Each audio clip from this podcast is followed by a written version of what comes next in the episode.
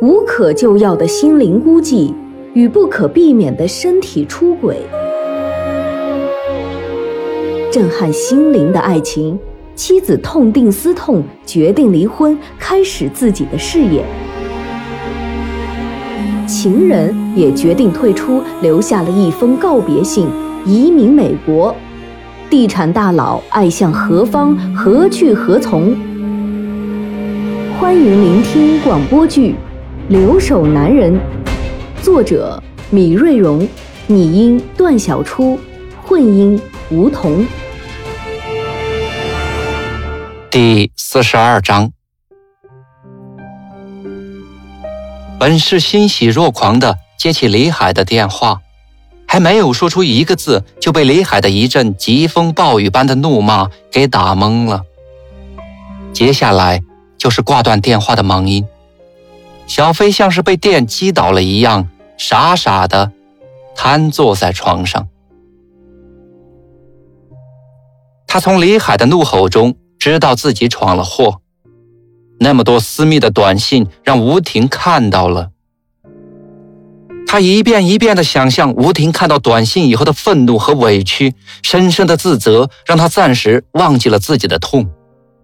是啊，每一个字都是赤裸裸的对家庭的背叛，而这种背叛不是一种流言蜚语般的传说，而是白纸黑字的摆在吴婷的眼前。这种伤害是致命的，就是他自己都不能原谅自己。窗外的雨倾盆而下，他的心就犹如这从天而降的雨滴，被无情地摔到地上，变成了无数看得见看不见的小雨点。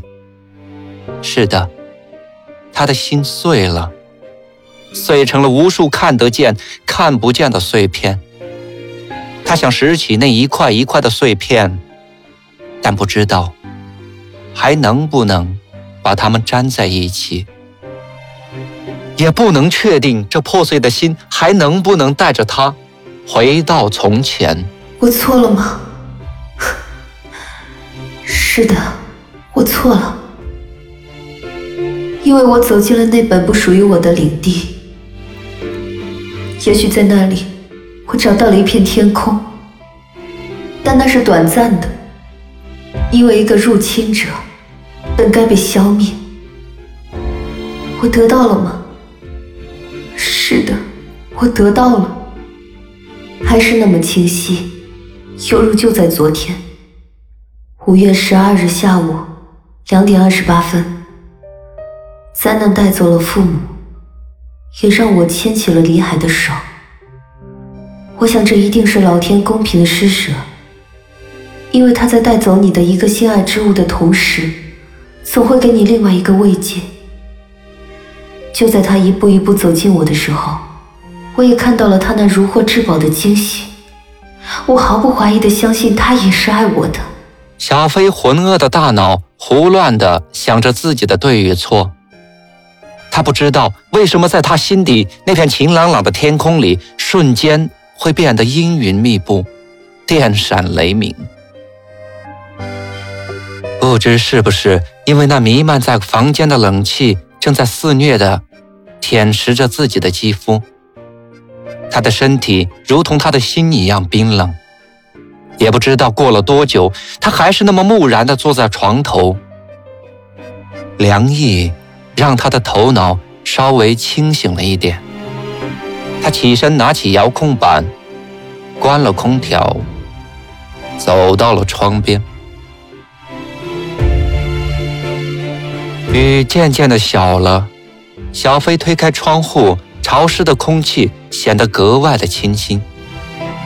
雨后的拂晓，没有一个人影。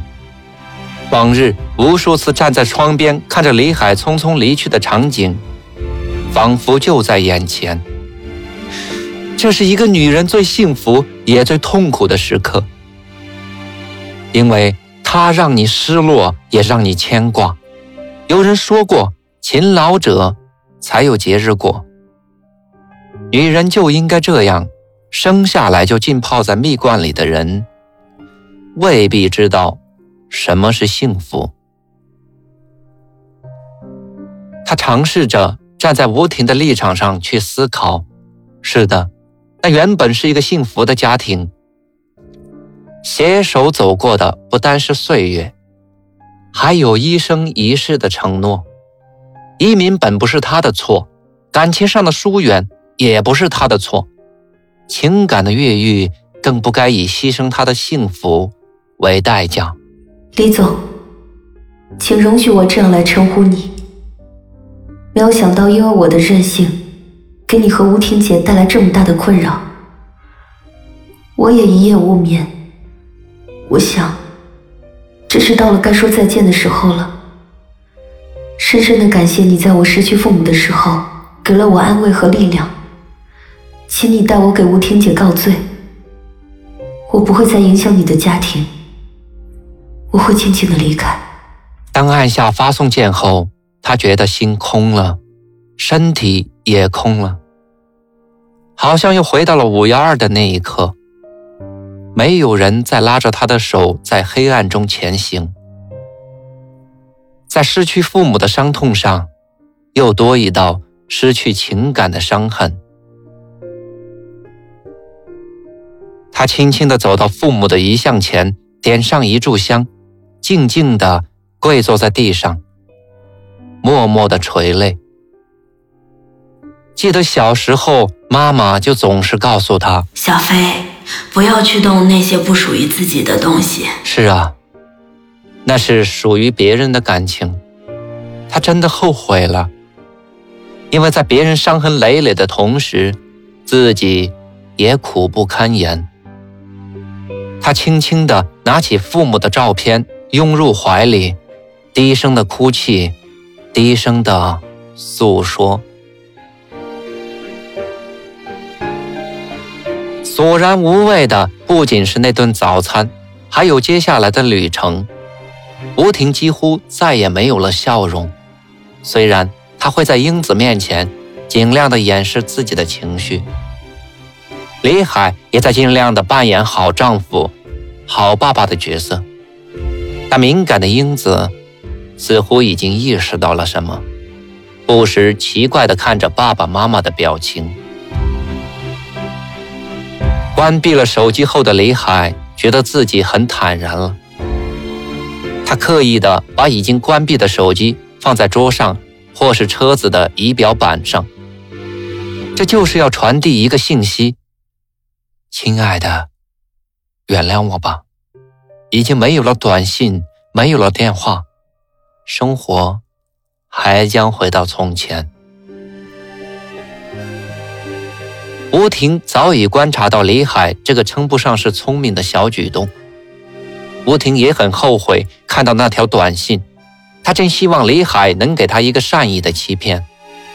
人活在谎言之中，未必是件坏事。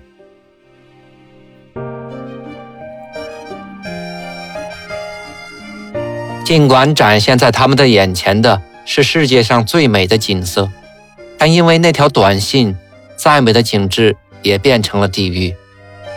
吴婷的眼睛从来都不直视李海，两人形同陌路。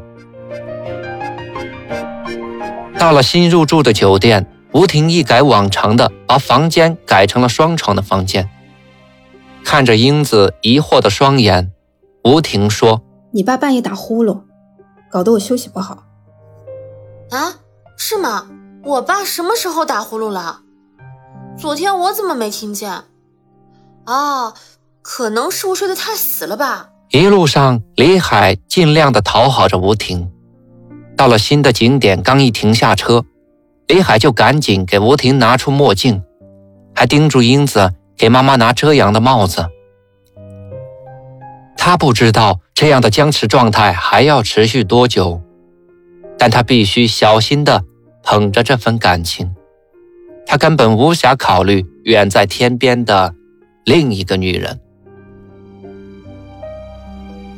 上车下车，游览照相，吴婷和李海默默地穿梭在风景秀丽的国家森林公园，唯有听到鹰子惊叹的叫声。直到两天后的下午，他们之间紧张的关系才发生了微妙的变化。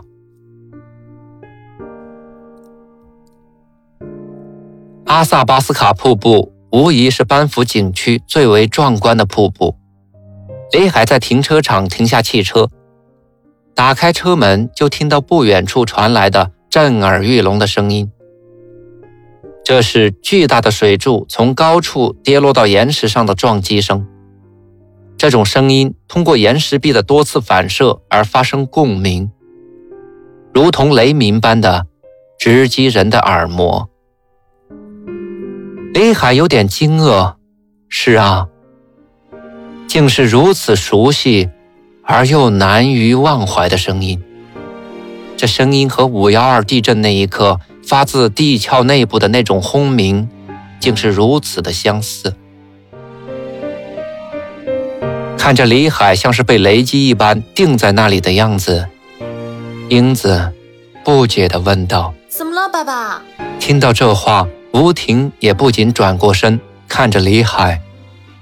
李海告诉他们，这声音让他想起了五一二的那一刻灾难发生时的声音，那轰鸣声，那钢筋水泥楼板被撕裂的声音，那躲在桌下的绝望。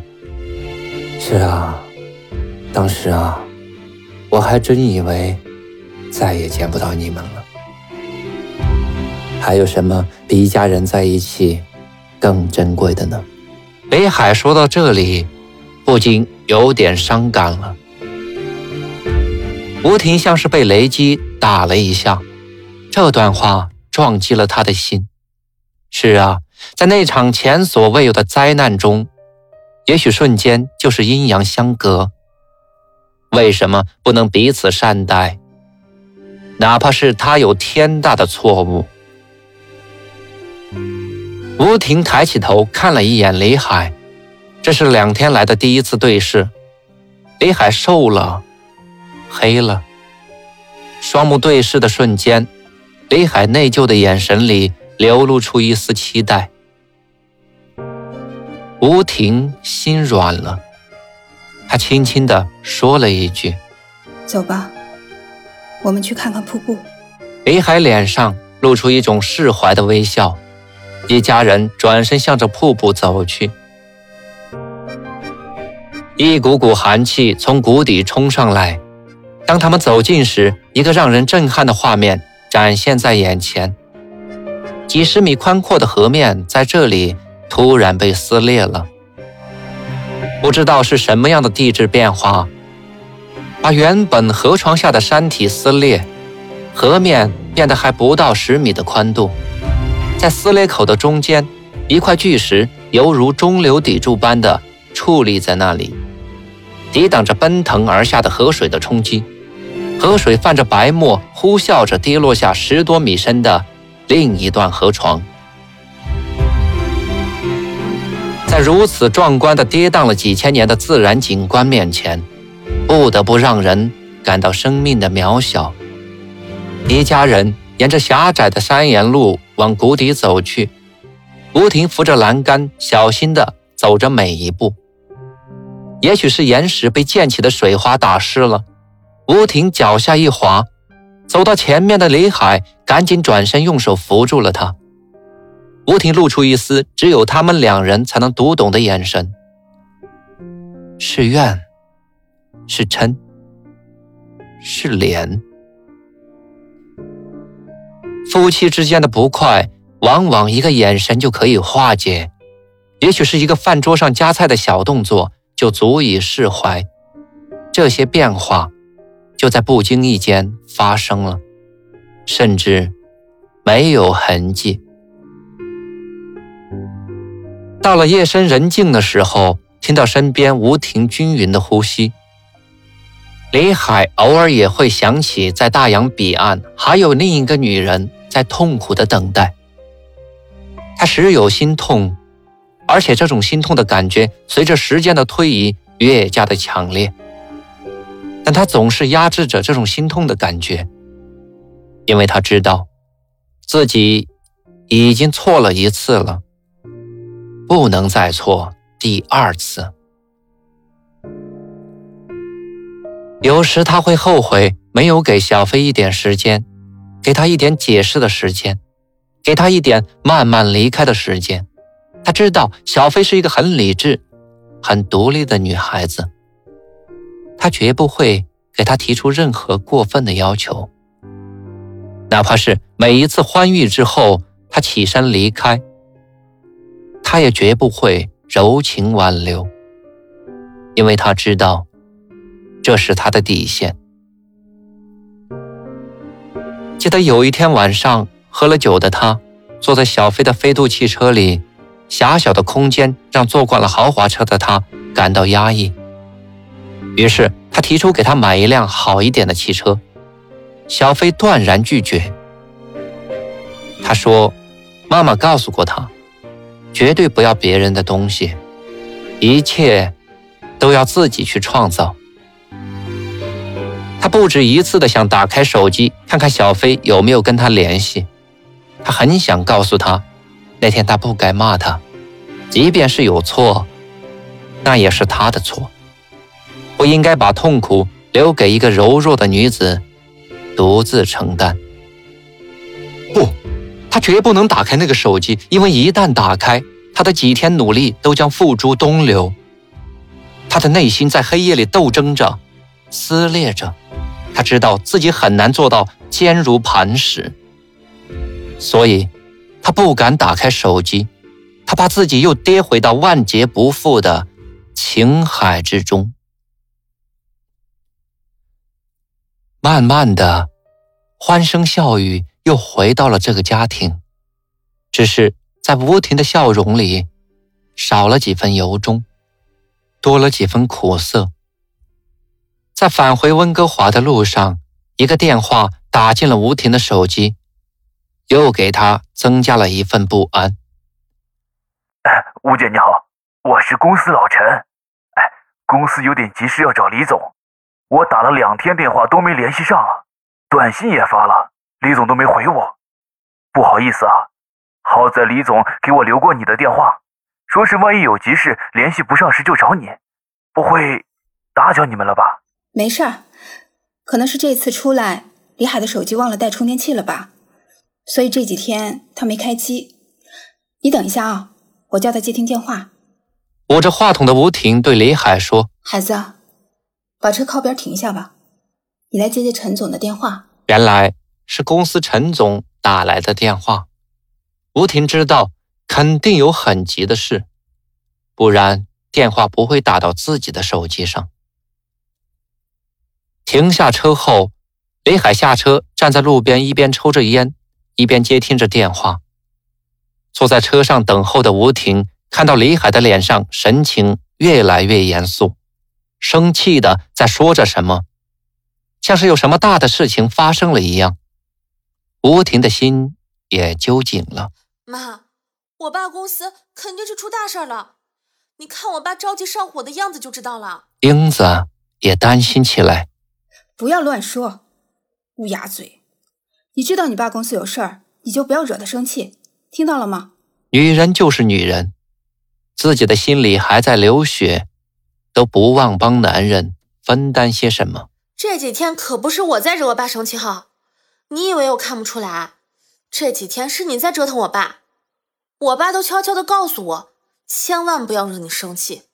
哎，这下倒好，你又让我不要惹我爸生气，好像就我才是惹事的主一样。吴婷听到这话，心里倒是有了几分安慰。我告诉我爸，嗨，我妈那点毛病我早已习惯了。我妈现在是更年期的预备期，再加上间歇性的性烦躁。哈，你不要瞪着我，这可不是我说的。英子，你在说什么呀？这是一个女孩子说的话吗？这是谁告诉你的？英子的话把吴婷吓了一跳，瞪大了眼看着她，一脸生气的样子。妈，你别这样把我盯着，我也是听我们那些同学说的，不过呢，我觉得有道理，你还以为我是小孩子啊？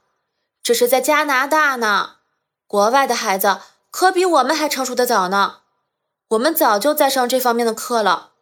我们那些同学，每个人家里的留守妈妈不都是这样的？不过你比他们好多了。估计你们这帮女人凑在一起，可以开诉苦大会了。吴婷认认真真的看着英子，英子真的已经完全长成少女了。她身上结合了李海和吴婷的优点。从英子的话语里，吴婷听到了这些九零后孩子对他们这些寂寥妈妈的生活方式的不屑。有时候吴婷自己都瞧不起自己，难道后半辈子就这样在寂寞中度过吗？荣华富贵都有，唯独没有自己的事业，也没有自己想要的情感生活。记得刚参加工作的时候，妈妈就告诫自己，女人要自立，要有自己的事业，哪怕你不是很有成就，但你不能没有工作和事业。那你爸爸怎么说呢？此时吴婷更关心李海这几天的态度。我爸爸说不要让你生气，他的确因为国内的事业放不开，不能常常照顾到你，他要我多关心你，照顾你，起码不要给你添乱啊。还有我爸说让我好好考大学，大学毕业后让我回去接他的班儿，然后呢他就过来和你一起过隐居的生活。好，汇报完毕。也许是这些话让吴婷感动吧，吴婷好像已经完全忘记了两天前的痛苦。他看着正在接电话的李海，深深地为不能帮他分担而自责着。不一会儿，李海放下电话，皱着眉头上了车。吴婷接过电话时，担心地问道：“是公司出了什么事儿了吧？”“是啊，几件事堆到一起了。一个是税务局到公司要求检查土地增值税缴纳的情况。不是前段时间资金紧张，就想缓缴一下吗？这倒好，检查出来没缴纳入库，那就麻烦了。所以啊，陈总他们以我不在为理由，跟他们拖着，他想赶紧把还欠着的预缴税款补上，不然要是查出来性质就不一样了。呃，因为要补缴好几百万，所以他急着要找我批复。哎，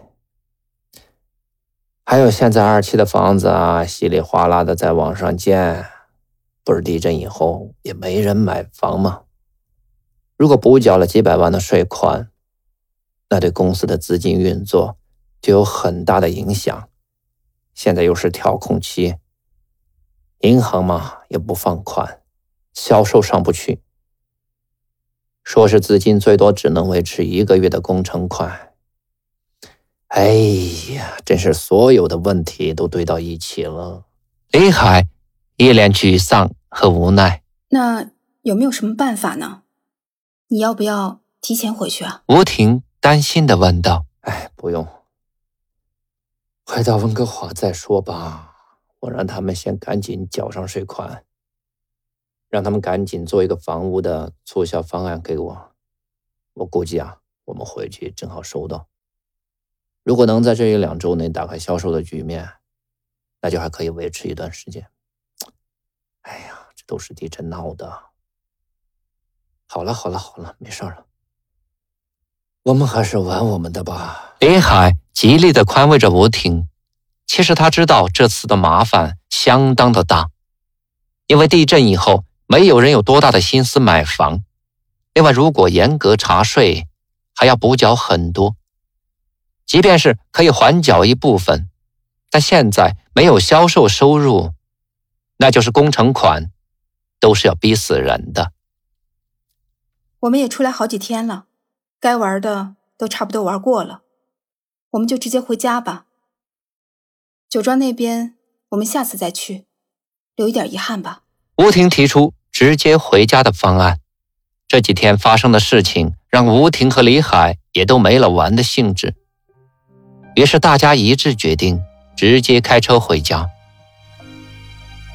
第二天晚上，他们就回到了温哥华。一进家门，吴婷就忙着收拾一家人带回的大包的脏衣服，英子则忙着上网和同学们聊天，而李海也打开电脑看公司发来的邮件。李海皱着眉头看着邮件，说实话，这个新的销售方案几乎没有什么新意，只是在广告词上面做了些创新罢了，并没有看到什么实质性的调整。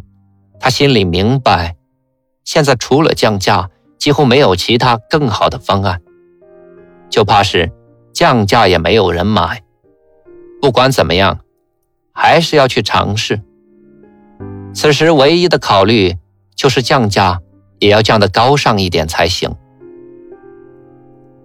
李海坐在书房的电脑桌前，一边看着文案，一边只想骂人。真不知道马林的销售公司是怎么了，除了在开盘初期打了一个漂亮仗以外，就仿佛没有了新招。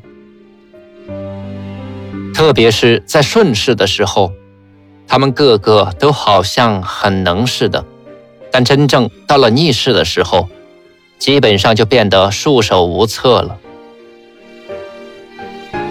突然他想起了小飞，是的，要是没有这事儿该多好啊，可以和小飞交流一下关于营销策略的问题了，起码有一个不是只想着骗钱而真心帮你的人嘛。